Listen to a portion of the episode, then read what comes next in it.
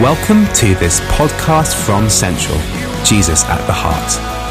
More information is available from www.jesusattheheart.org.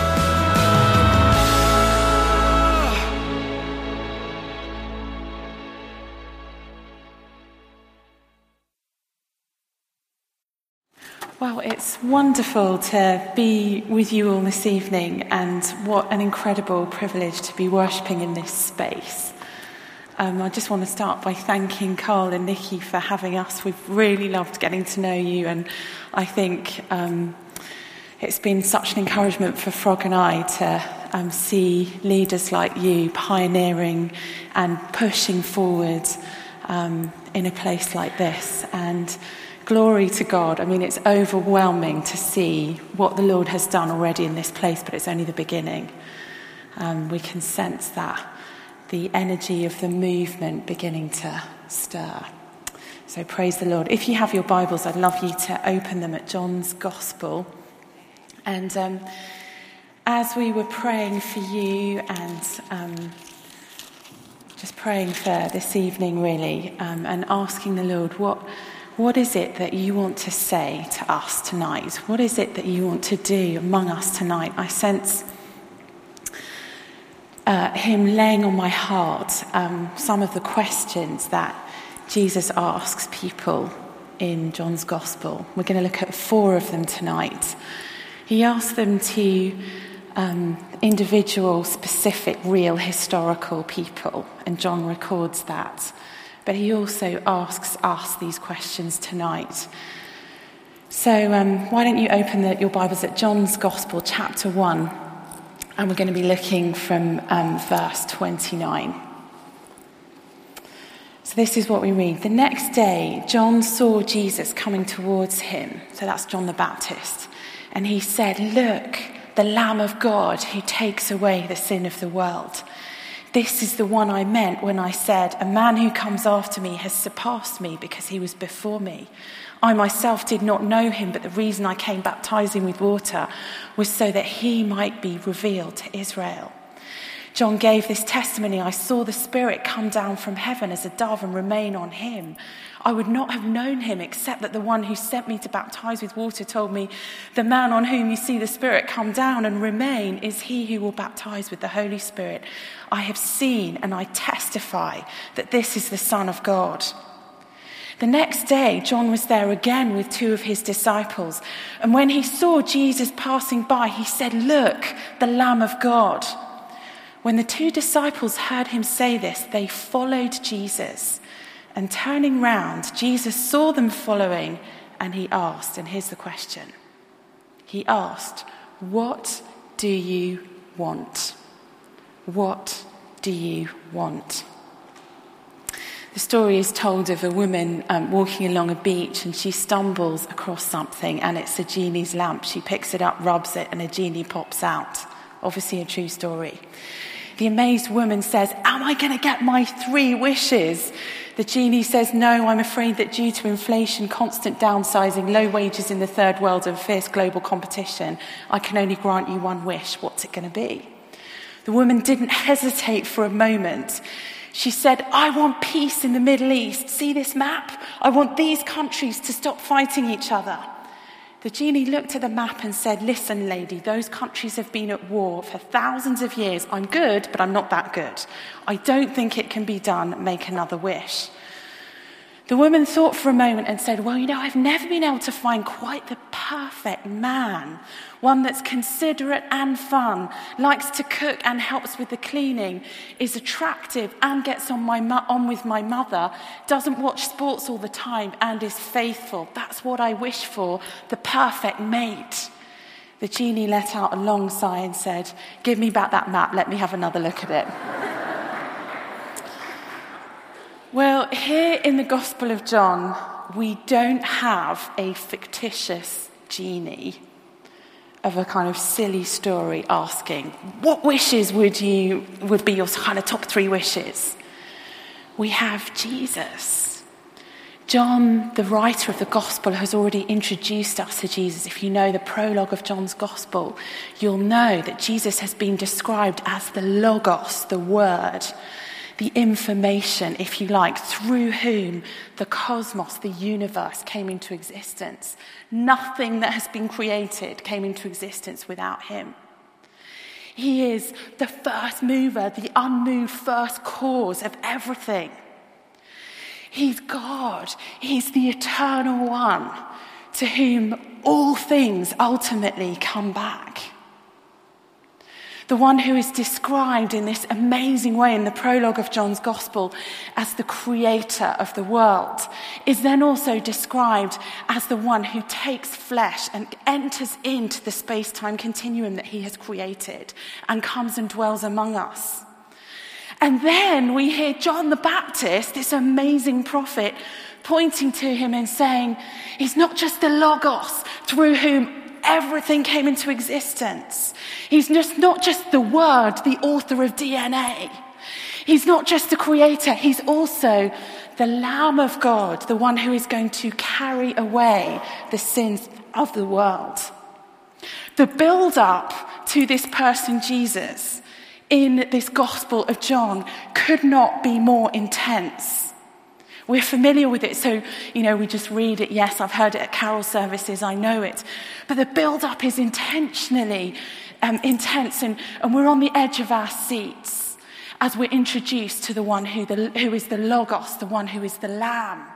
And now, for the first time, at all in John's gospel, that one who has been longed for, that would come and dwell among us, is about to speak. And these are the first words Jesus says in John's gospel What do you want? Wow.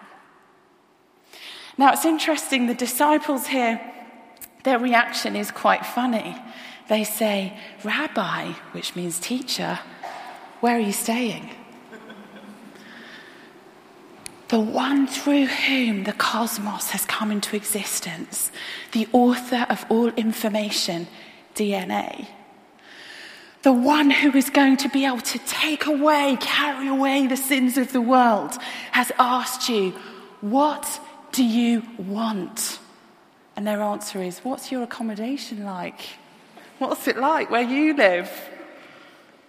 Jesus, amazing. It's meant to make us laugh that it's Jesus amazingly says, and this is the opener to the rest of the gospel.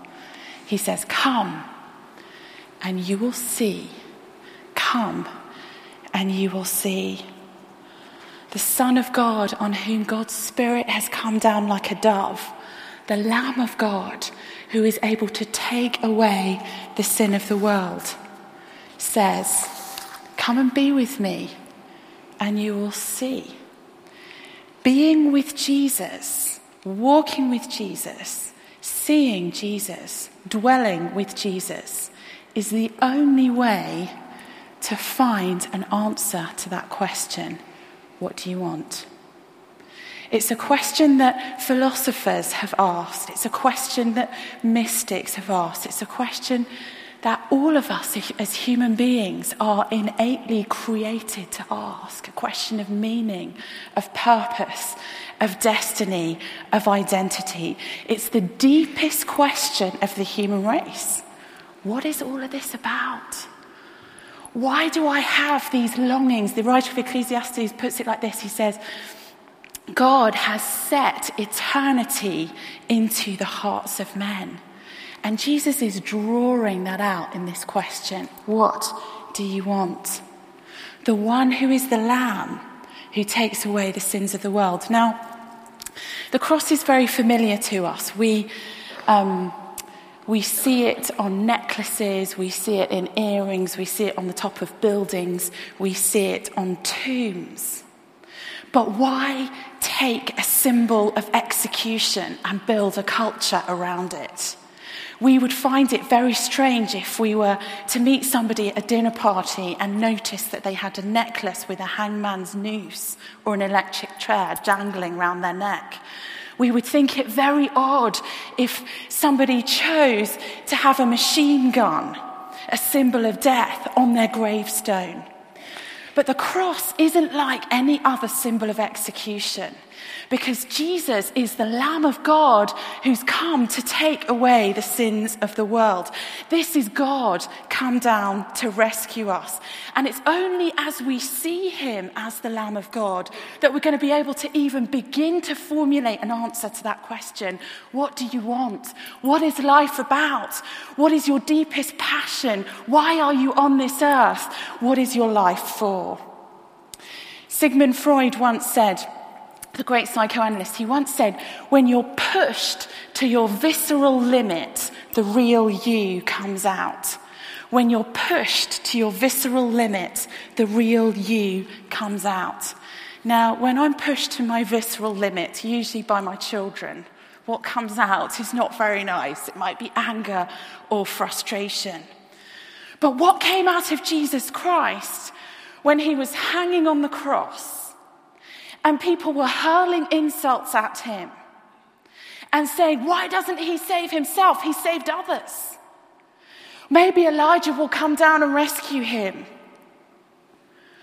What came out of Jesus when he was pushed to his visceral limit, struggling to take a breath, was love and compassion and the offer of salvation to the man hanging next to him. Today you will be with me in paradise.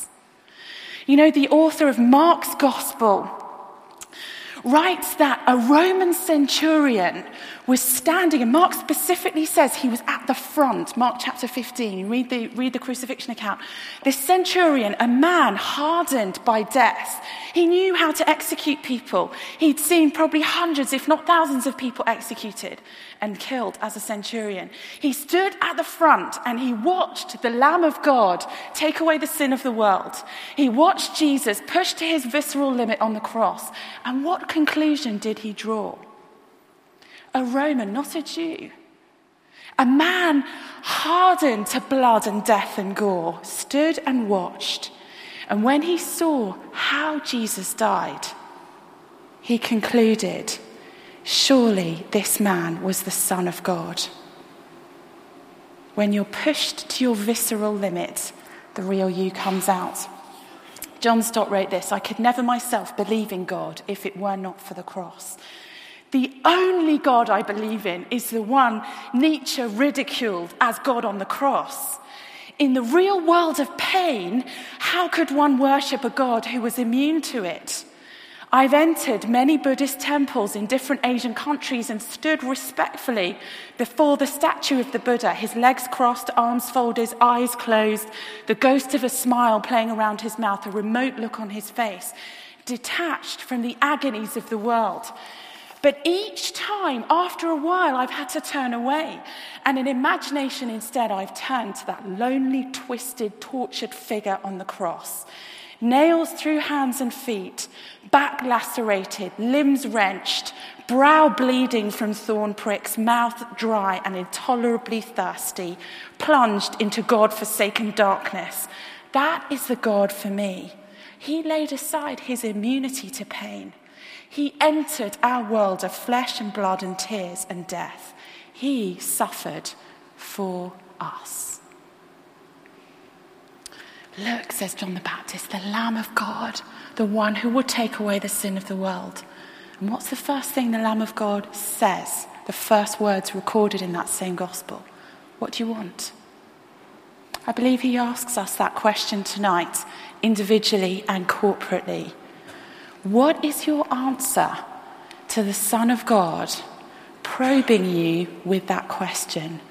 What is it that you really want? Do you have an answer? Is it a life partner? A baby? Healing from disease? Revival in your church? Deliverance from temptation? Freedom from the past? Breakthrough in your calling? What do you want? Here, the Son of God dares us to dream earth shattering, nation shaking dreams. Only possible because he's the Lamb of God who takes away the sin of the world. Invite the person of Christ into your deepest longings. Let him in.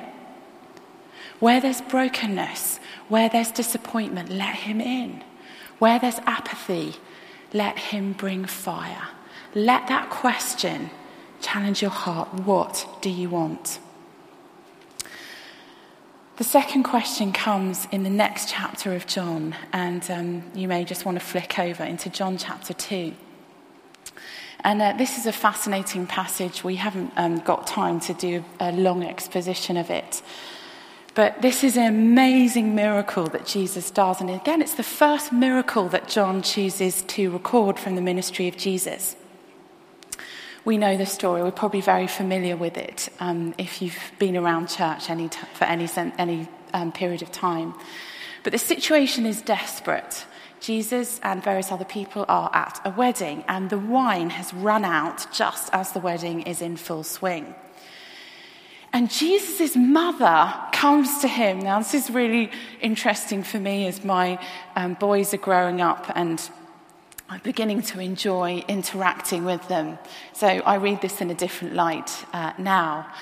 And she comes to him in verse 3. And Jesus' mother, it says, says goes to Jesus and says, They have no more wine. Verse 4, here comes the question Dear woman, why do you involve me? Why do you involve me? A brilliant question a question in this wedding. Jesus has nothing to do, probably, with the bride and groom particularly. He's in Cana. We don't hear that he's a relative very closely of them. And his mother's saying, Here's this problem, this terrible problem. It's a terrible social faux pas. What's going to happen? Why do you involve me? Jesus asks. The famous Chinese pastor, um, Brother Yun, you may have read his book, he'd suffered unspeakable horrors at the hands of the communists, but also experienced amazing miracles getting out of prison, seeing people resurrected from the dead. But when he came out of China, he describes in one of his books his amazement at the Western church and what he couldn't get over was how proficiently in the West we pursue our church programs with absolutely no need for God. He says, You're so good, you're so clever, you're so excellent at what you do. And there's absolutely no need, no space for God to show up. Hear this question why do you involve me? is a profound question. Now, Jesus goes on to get involved.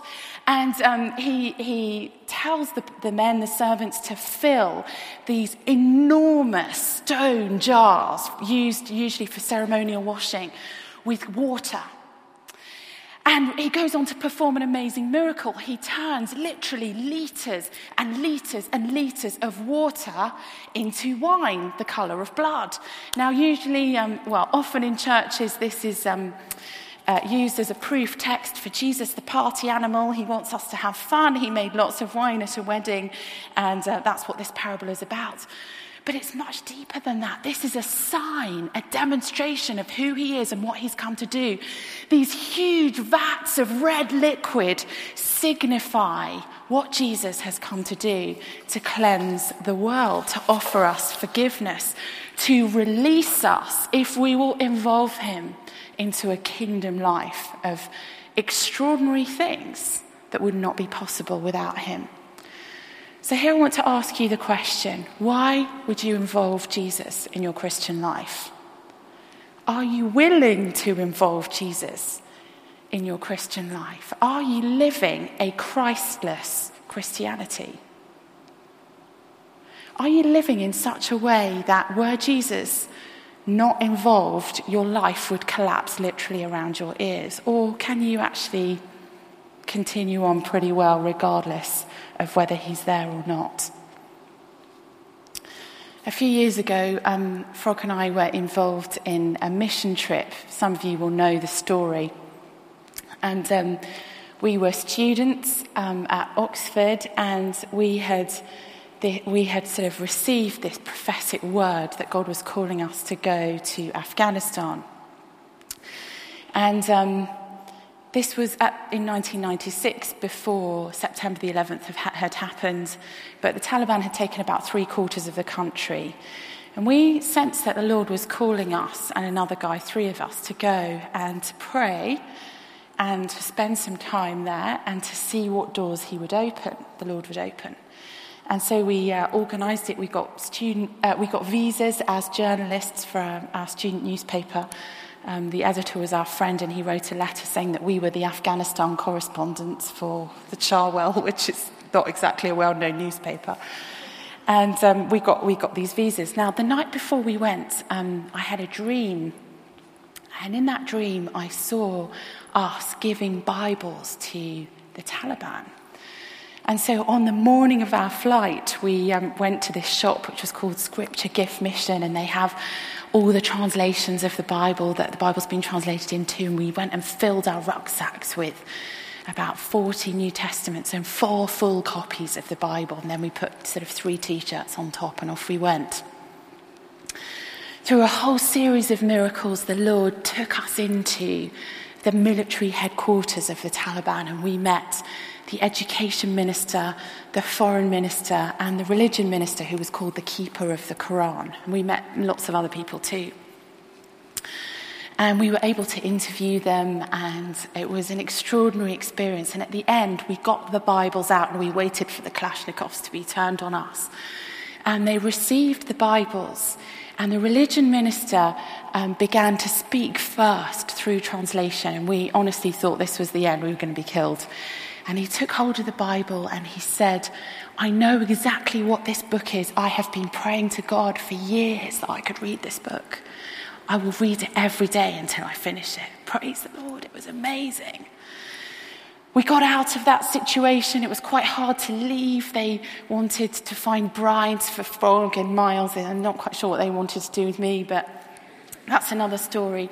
And um, we, we managed to, to, to get out. The war was going on at night, there was fighting all around, and we wanted to get home. And our friend um, had a proper job, you know, he'd only had two weeks' holiday, so we had to get back. And getting back involved crossing through a border from Afghanistan to Turkmenistan. And um, this border was um, quite hard to get through. It was about a kilometre long with mines on either side. And you went through the Afghani bit and said goodbye to the Taliban, and then you walked through about a kilometre of sand, and there was a sandstorm. And we um, got to the Turkmen side, and we had about three hours before our train. And this train went twice a week and took 17 hours to get back to the airport. So we thought being students, three hours was enough. You know, that's fine. We had about $20 left and half a bottle of water. And the Turkmen border guards wouldn't let us through. Um, they wanted a bribe. So Frog started going through Proverbs, trying to find a place in the Bible where it would be okay to, set, to give a bribe. He couldn't find it, and I pointed out we only had $20 anyway, so it wouldn't be much good. And um, he said, Look, if, the, if, if um, I'm going to go and I'm going to say, I demand to speak to the British consul, it's my international right, and hold my passport up. And he said, If that doesn't work, you cry. So I thought, that will be easy. So he went to the border guard and said, I demand, in his best English, you know, I demand to speak to the British consul. It's my international right. And they said, that'll be fine, but the, the um, telephone only goes one kilometre, so good luck with that. So Frog looked at me, I cried, it didn't work. we missed our train, we were completely stuck. Okay, here's the point of the story. The Lord had taken us into the heart of one of the most fundamentalist, darkest regimes on the face of the earth in answer to the prayer of a man who was responsible for the religion of that regime, who'd been praying, I want a Bible. And he'd taken us, three random teenagers, effectively, we were 19, across the world into their military headquarters to give them Bibles. And now we were coming home and we were rejoicing in this incredible victory. And now we were stuck in a sandstorm with half a bottle of water and $20. We were completely lost without a rescuer. I honestly thought we were going to die. It's the first time in my life as a very um, good vicar's daughter You know, being a strong Christian all through. The first time in my life I have shouted at God. How could you do this? I think Frog was quite afraid at that moment. How could you leave us here to die in no man's land? Rescue came, and um, we were delivered by someone who came through that border once every three months. Took us to get a visa. We came back the next day, but we'd missed our train. We got through the border with even less money, and by this point, we were really hungry. We hadn't eaten for 36 hours. And we were seriously hungry, and no hope of this train. You know, we're going to miss our flight. This is in the day before mobile phones. We're old. So up came a car. Completely randomly, someone wound down the window of the car and said to us in perfect English, Can I help you? We explained our situation. We'd found on the map that the nearest place to the airport we could get a bus was a about a 14 hour drive away from this place. And we said, We need to get to this place, but we don't have much money. It was a Russian couple. They took us to their home. They fed us. They gave us this black bread and boiled eggs. I hate boiled eggs, but I ate them that day. I was so hungry. They drove us in their car for 14 hours to the place we needed to go. And in that car, we began to sing to the Lord.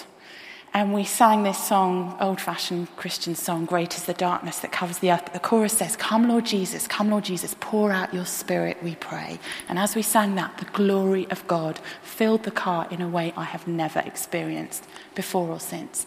The air was yellow. The drivers now couldn't, this couple couldn't speak English anymore. They could only speak Russian.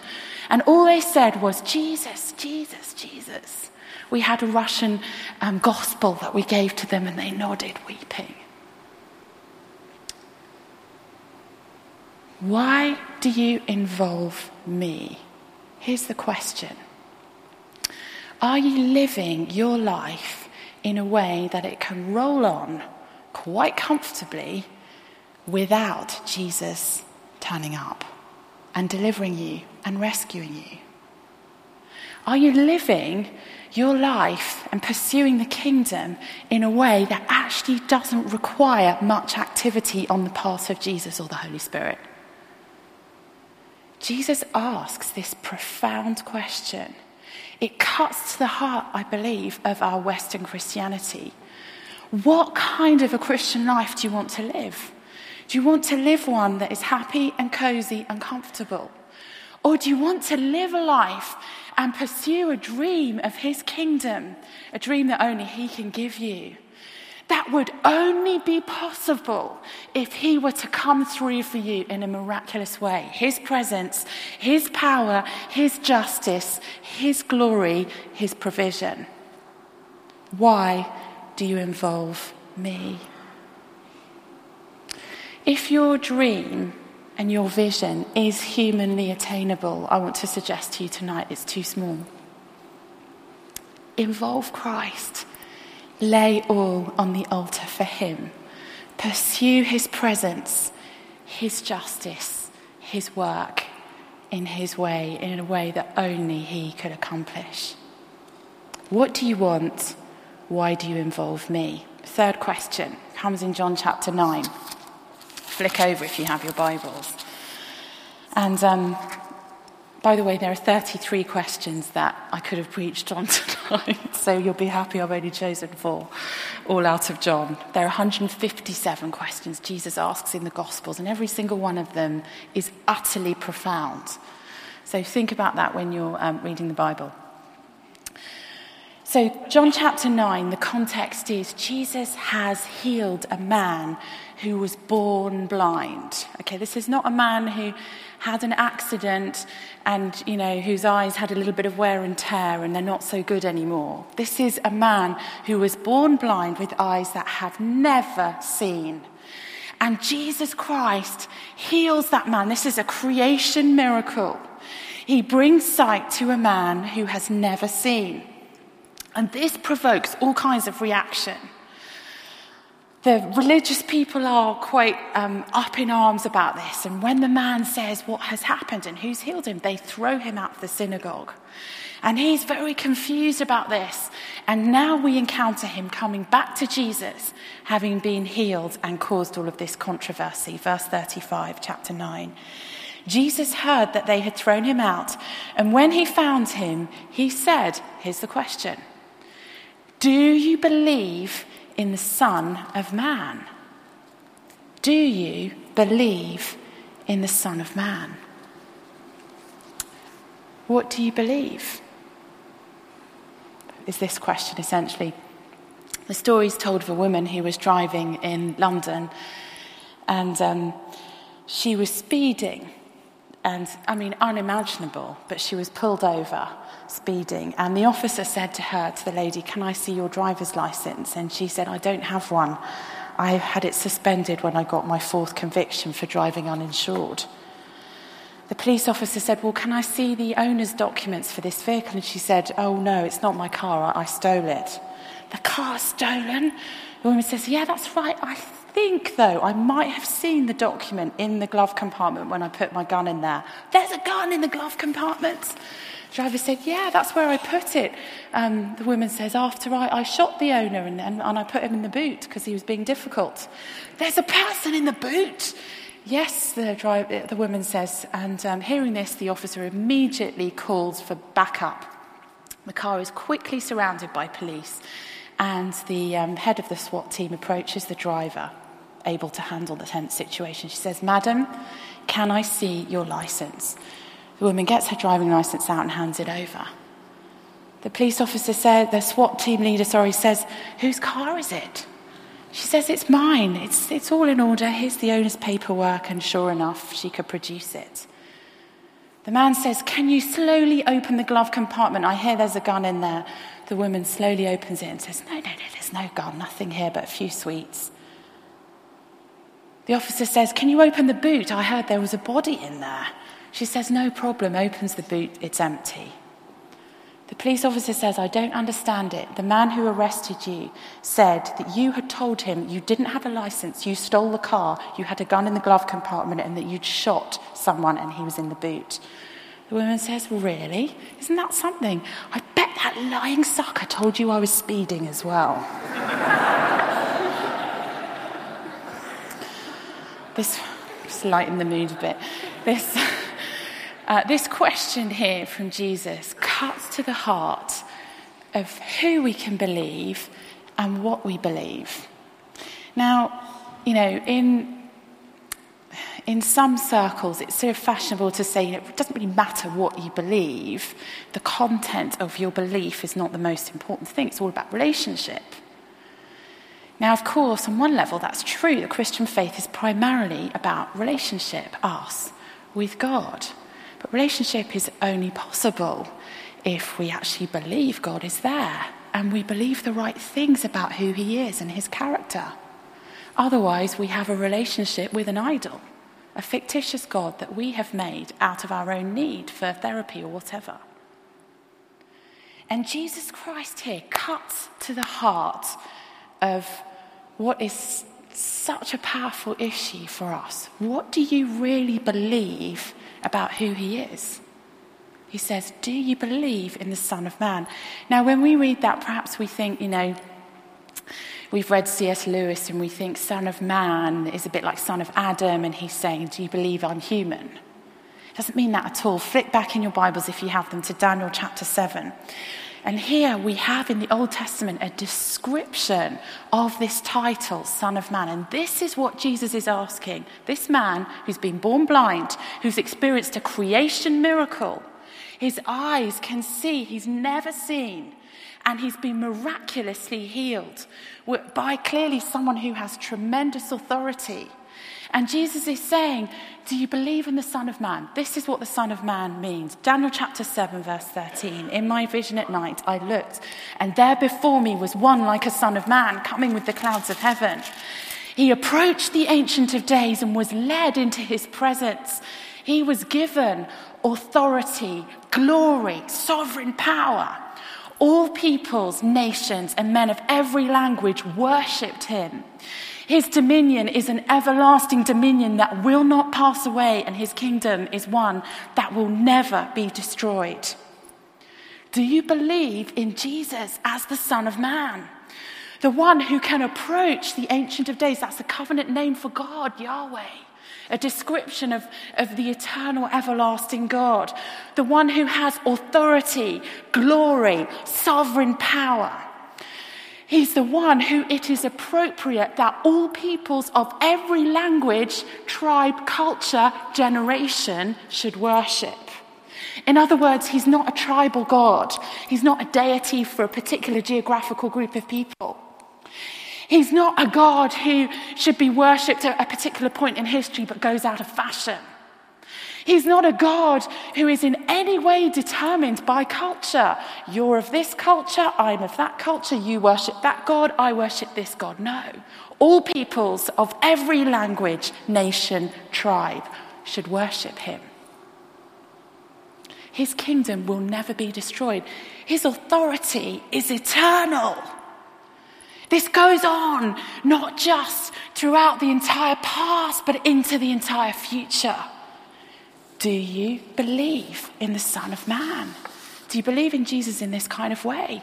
That he's God, that he has authority, that he's filled with glory, that power rests in him, that he will judge people, that he's the God of the universe, that it's entirely appropriate that he be worshipped by people of every culture, language, nation?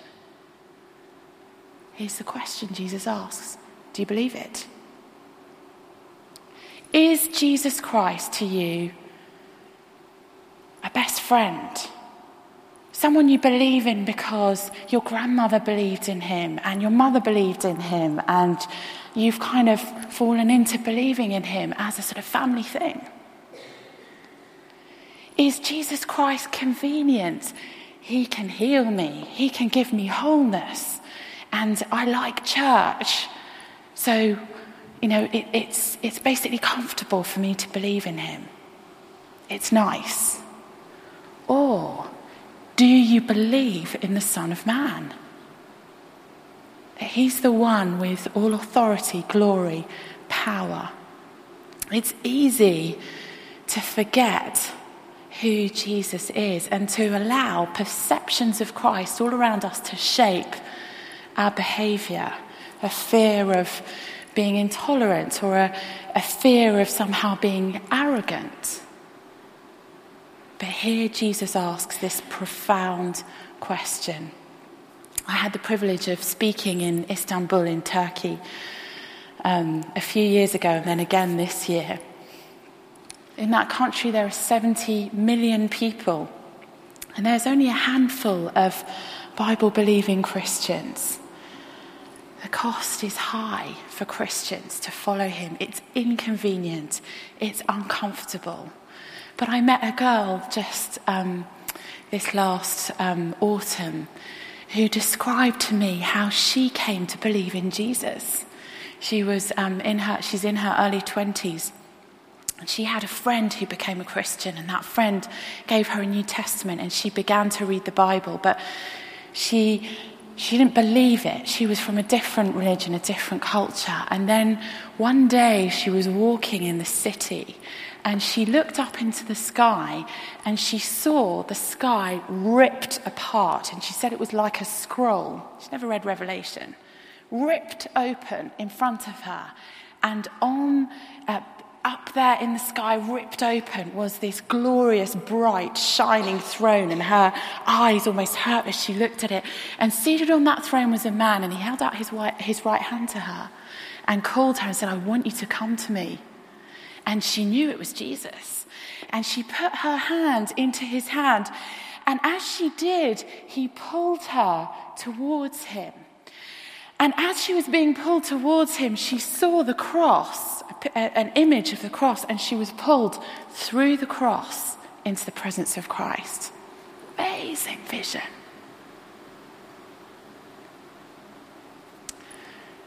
It took another three visions for her to be persuaded to begin to follow Christ. My friend who was introducing her said, she is so spoiled. She was telling me all these amazing visions. Because the cost for her is high. Believing in Christ as the Son of Man, the one who has all authority, glory, sovereign power, will shape her life, but it will also shape your life and mine.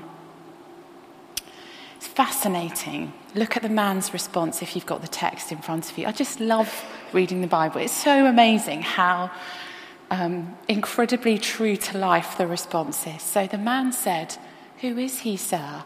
Tell me so I may believe in him. And Jesus said, You have now seen him. In fact, he is the one speaking with you. And then the man said, Lord, I believe. And he worshipped him. Jesus accepted his worship. Do you believe in the Son of Man? Do you believe that Jesus is the one who is to be worshipped by all, who will judge the world? He's the only one who can save us. If we do, it will affect how we live. C.T. Studd, the brilliant um, Cambridge student who played cricket for England, inherited a massive fortune, became a Christian through the preaching of D.L. Moody, and dedicated his life to church planting both in China and in Africa, and gave his entire fortune to God's, word, uh, to God's work. Put it like this He said, Let us not glide through the world and then slip quietly into heaven without having blown the trumpet long and loud for our Redeemer, Jesus Christ. Let us see to it that the devil will hold a thanksgiving service in hell when he gets the news of our departure from the field of battle.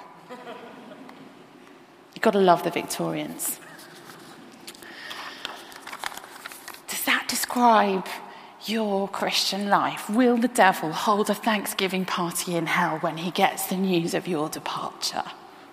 Do you believe in the Son of Man? I suggest to you tonight that if you believe in Jesus as the Son of Man, it will shape how you live, it will shape your priorities, it will shape you in your workplace, it will shape how you are in missional communities and how this church grows and explodes across this nation and other nations. Do you believe it? Do you believe in the Son of Man? How are we doing for time? Have I got time for the last question? Let's do it quickly. And then we're going to have some time for prayer ministry. And this is the last question I felt the Lord lay on my heart um, for you. And it comes in John's Gospel, chapter 12. And it comes in verse 27. It's quite appropriate, really, as we come up to um, Holy Week and think about the cross and the resurrection. So, um, the context is Jesus has um, predicted his death, and he's talking, really trying to disciple the disciples. Verse 27, he says this Now my heart is troubled, and what shall I say? Father, save me from this hour? No, it was for this very reason I came to this hour. Father, glorify your name. Here's the question When my heart is troubled, and when suffering comes, what do I say? Deliver me! No. Father, glorify your name. Wow. That's a profound question. And here's one of the things that I've noticed about um, the church situations that I've been to globally that are in revival including China, including certain parts of the Muslim world, and other places. One of the things I've noticed is that there is an ability to hold hand in hand the miraculous power of God to heal and intervene and raise the dead and rescue and deliver. The ability of God to open eyes blind, get people out of locked prison doors, raise the dead, deliver people from hordes who want to kill them by sending angelic armies. There's a holding together of that faith and conviction that God is on the throne and he intervenes in space and time miraculously, and the reality that Christians will and do suffer. And both of those are in the life of Jesus, and both of those realities are in the early church. as the growth of the church explodes, there's this tremendous power unleashed. But there's also a willingness on the part of the disciples and the apostles and those who go, a willingness to surrender and sacrifice and suffer even for Him. And here we have Jesus asking us this question When my heart is troubled, what will I say? Deliver me? No. Father, glorify your name. So, the desperate cry of the heart of the follower of Jesus is that God would be glorified in every situation. My boss, Ravi Zacharias, was um, uh, invited to preach at the Islamic University in Jakarta in Indonesia uh, a few years ago now, I think three or four years ago. And this came about through an extraordinary series of events that he discovered when he arrived. He thought this is an amazing invitation. He was uh, invited to address the entire student body as a Christian evangelist. When he got there, he asked, How is this possible? And it turned out that a year earlier, an Islamic apologist had come to the university and to speak to the students. And he had found out that there was one Christian member of staff, and it was a huge auditorium. And he'd been talking about um, how weak and pathetic Christianity is, and how only truly weak specimens of human beings could possibly believe in this religion. He said, I'm going to demonstrate it to you. And he called forward this member of staff. He said, I hear there's a Christian here, and I want to call him onto the stage. Everybody looked at him, people knew he was a Christian, and he came up in front of his students. And he stood opposite the man on the stage. And the man said, To show you how weak and pathetic Christianity is, just watch this. And he looked at the man and he whacked him around the cheek. He stood back and he said, Right, I'm waiting, I'm waiting. What's the response? Now, if you know your Bibles, you'll know that Jesus' teaching is turn the other cheek. So the Christian lecturer turned the other cheek and was hit on the other side of the head. The next thing he did was to say, It's even worse than that. He said to the man, Give me your clothes. Now, remember in Asia, and, and in particular in, in Indonesia, it's very much a shame and honor culture. And here was an elder being shamed. He said to his students, Those of you who know me, you may want to close your eyes now. And he took off his, the clothes he was wearing and handed them to the man, and he walked off the stage absolutely desolate. He went back to his office, shut the door, locked the door, fell down on his knees, and wept before the Lord. He said to the Lord, How could you let your name be dishonored in this place so publicly? Why did you not vindicate me? I've been working here for so many years praying for your kingdom to come in this place, in my workplace, and it's all been for nothing.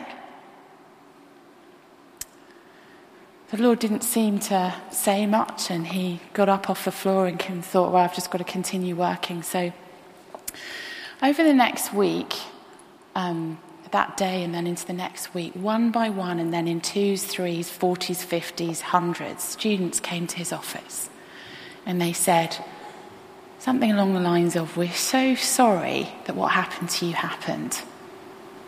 Can you tell us a bit more about Jesus? Why do you follow this Jesus? What does it mean? He was able to share his faith in a way that he never could have, and as a result of that, Ravi Zacharias was invited to address the entire student body, and many, many people came to Christ that day sometimes the way that God glorifies his name involves cost on our part. And Jesus asks this profound question himself. And it's a question about motive, but it's a question we in the West, the Western church, need to hear if we want God to use us in a powerful way. When suffering comes, what are you going to say? You're going to say, I've had enough, I don't want this, i am in this because I thought it was a kind of come to me and your life will be really easy sort of message. Or will you be able to say, glorify your name? Father, glorify your name. I believe that if there are even 20 people in this church who will honestly pray that, the very power of heaven can be unleashed through us. He can use us in the most wonderful way if we will surrender to Him. So, here are the questions What do you want? Is your answer to that question worthy of the one who is asking you? Why do you involve me? Are you living a life that's possible to live without involving Jesus Christ? Do you believe in the Son of Man? Do you really believe that Jesus is who he claimed to be? That will shape how you live. And when suffering comes, what are you going to say?